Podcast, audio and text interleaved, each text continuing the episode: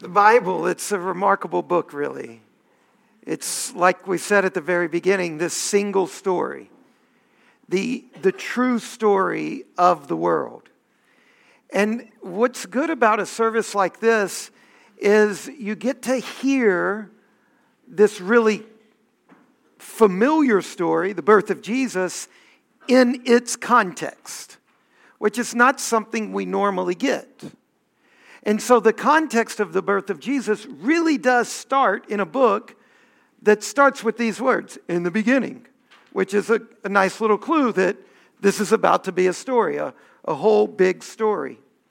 And what I want to do is point out how there's a few themes that run through this whole story that come up in the, in the, the bits about Jesus being born. And, and just think for a minute if you were Matthew, we're going to read his version after I get finished talking for a couple of minutes, and or Luke, who we just heard his version. Imagine if you were them and you were having to tell the birth of a child in the context of thousands of years of history and of this whole big book of the Bible.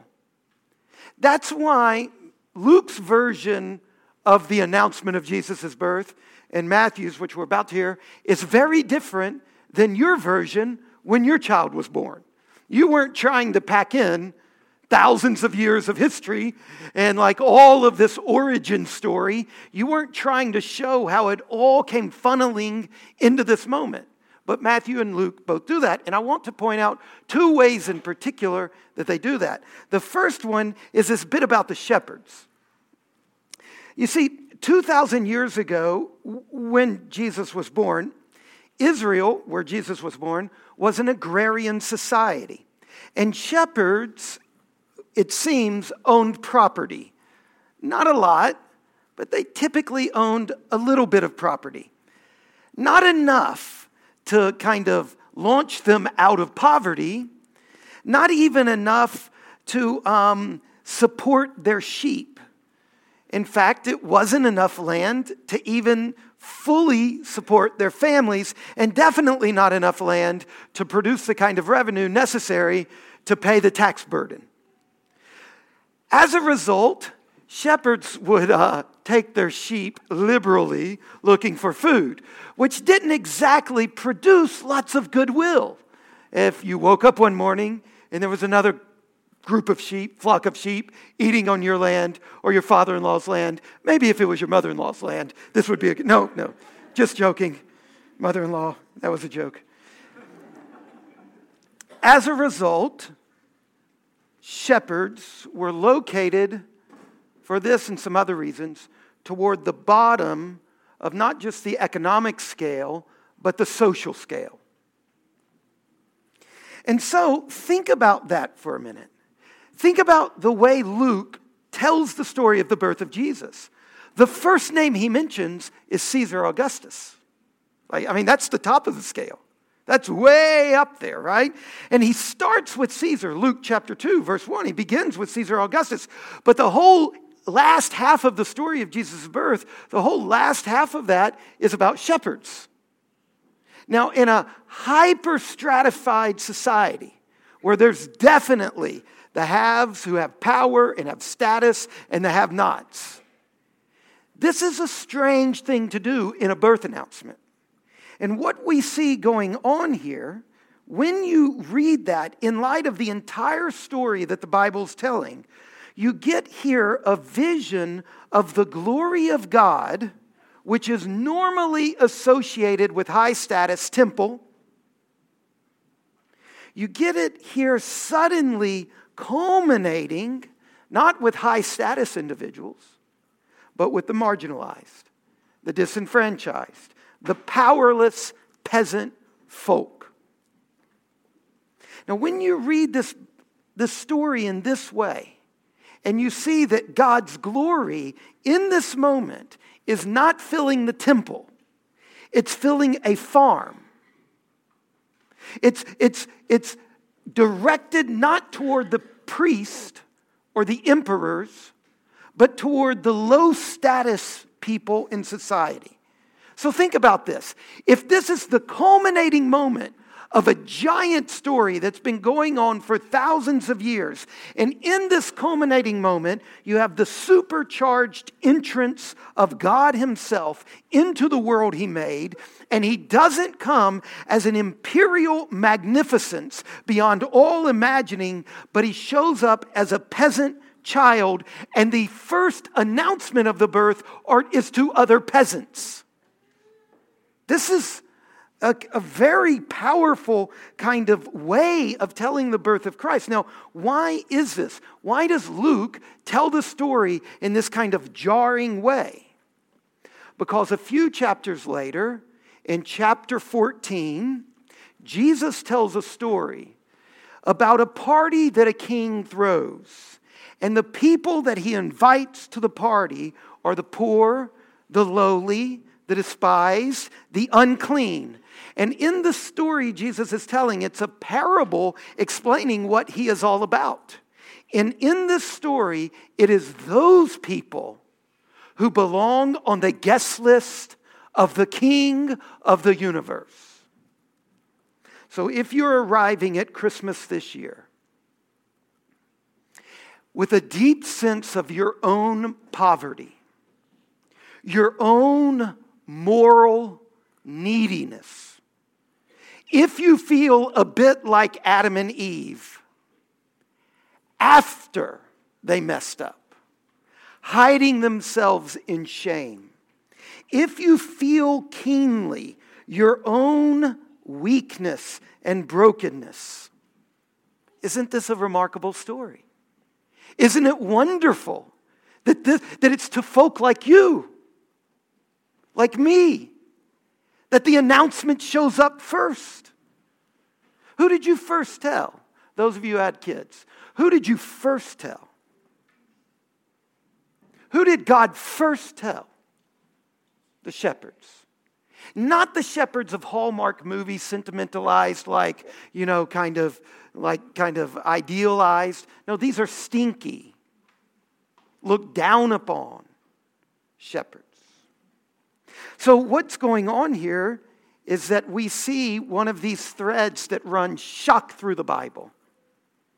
It's that in Christ, the God, who is the only God, is offering you friendship, relationship, real, personal, intimate friendship.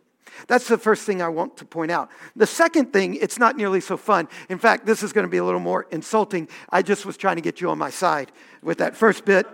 The second bit, you see, it, it, the first thing is that Christmas is this really personal thing. The second thing is that it's very political. Very political. Take Luke's version that we just heard read. The actual birth of Jesus is described in one verse. Luke chapter 2, verse 7. But for six verses leading up to that, we're told about Caesar Augustus, the emperor of Rome. We're then told about the governor of Syria, a guy by the name of Quirinius. And in those same six verses, on four different occasions, we're told about a forced census. In fact, Luke devotes more space to the census than he does to the actual event of Jesus' birth. And then there's Matthew's version, which we're about to hear in just a moment. In Matthew chapter 2, we encounter the powerful but deeply corrupt King Herod. And he's defending his throne against yet another potential usurper. And just a few verses beyond what we'll read, because there's too many children, we won't read all of it because it gets really disturbing. Just a few verses later, we see this Middle Eastern dictator's explosive rage as he slaughters the innocent infants of Bethlehem. In other words, both Matthew and Luke narrate the birth of Jesus very different than you announce the birth of your children. How many of you in your birth announcement of your children talked about kings slaughtering babies and evil, wicked emperors?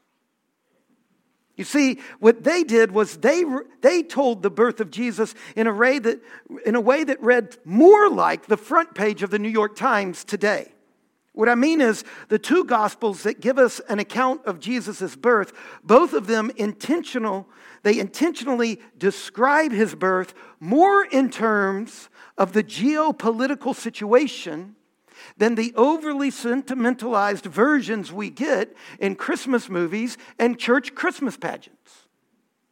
One more example. Remember the bit about the angels telling the shepherds about the birth of Jesus? The angels say, Fear not, for behold, I bring you good news of a great joy that will be for all people. For unto you is born this day in the city of David a Savior who is Christ the Lord. Now, it's hard for us to hear it in the way they originally heard it, those shepherds. We're removed by 2,000 years of history and by a massive cultural chasm. But this was very definitely politically charged speech.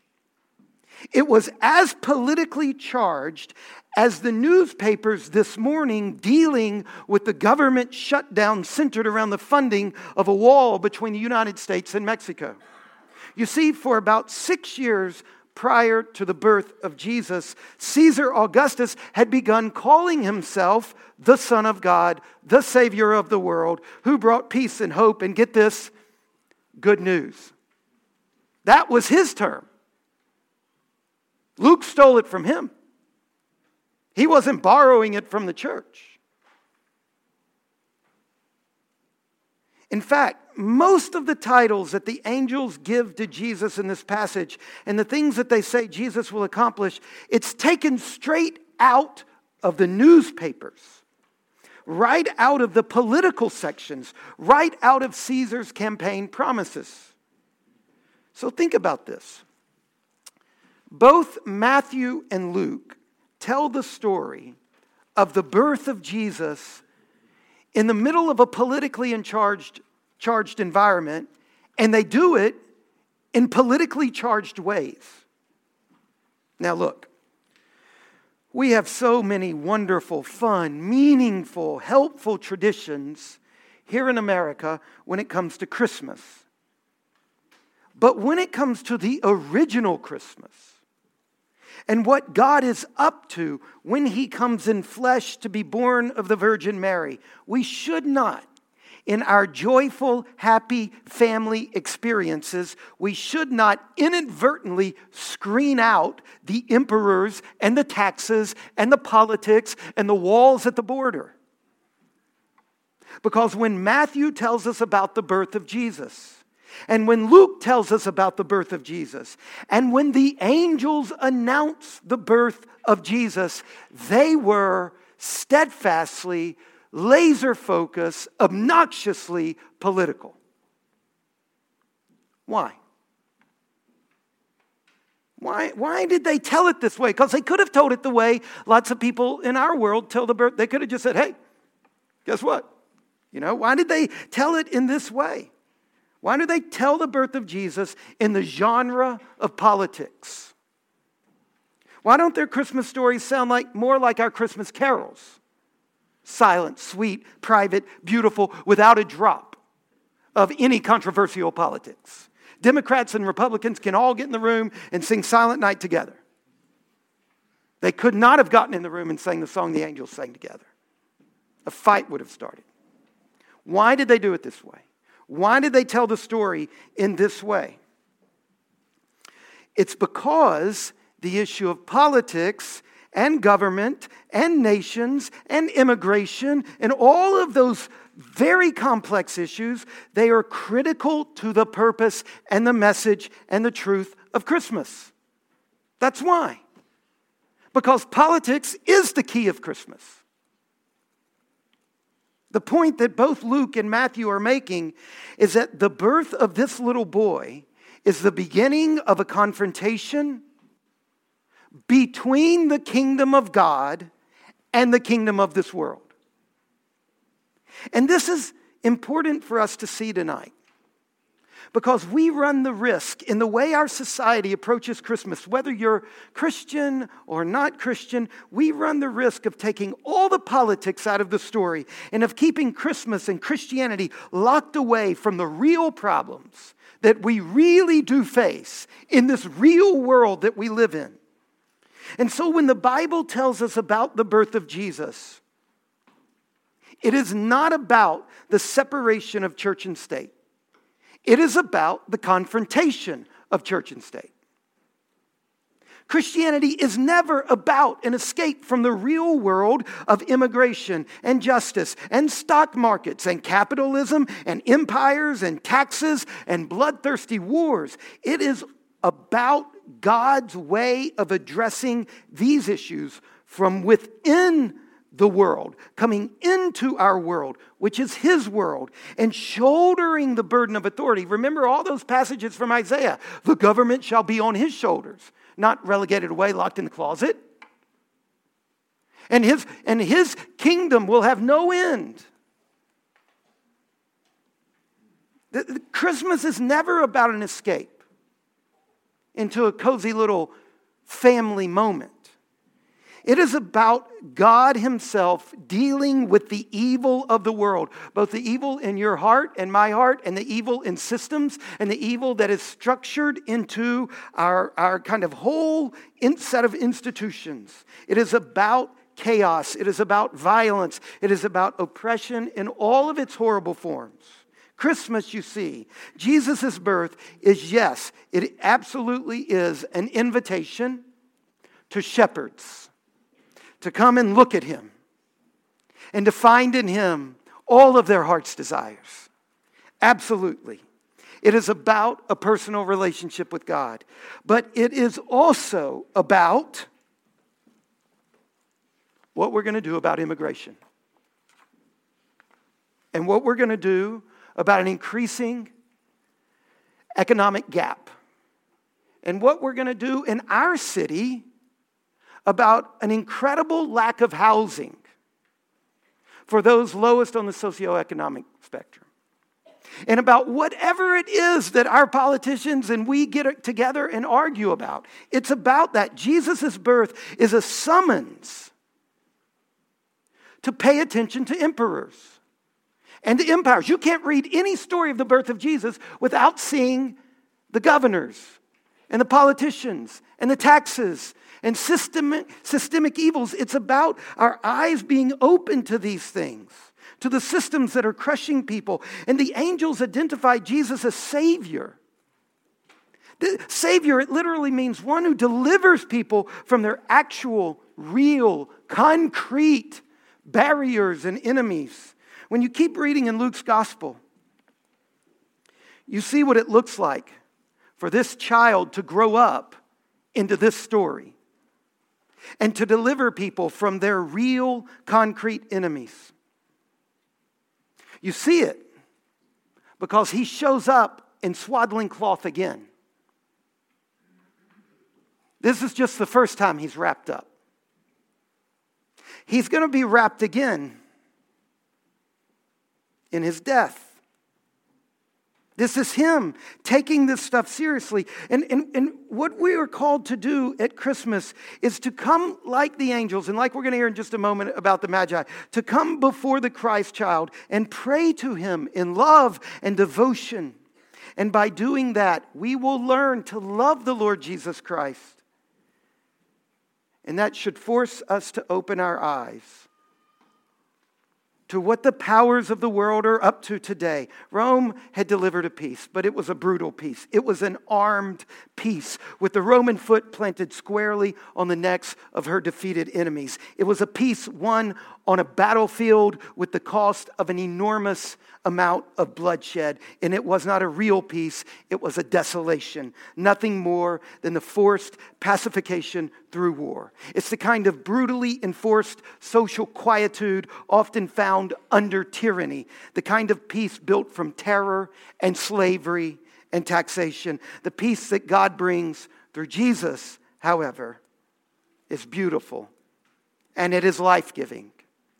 And God will complete that victory that was gained by Jesus in his birth, in his life, in his death, and in his resurrection. And we can draw down on that victory and we can anticipate that great peace to come when we celebrate the human birth of God, a God astonishing beyond all expression. So I invite you to worship the Christ child, and keep opening your eyes to the empires and your ears to the song of the angels, and then go for it. Join God in His work for the good of this earth. In the name of the Father, and of the Son, and of the Holy Spirit, amen.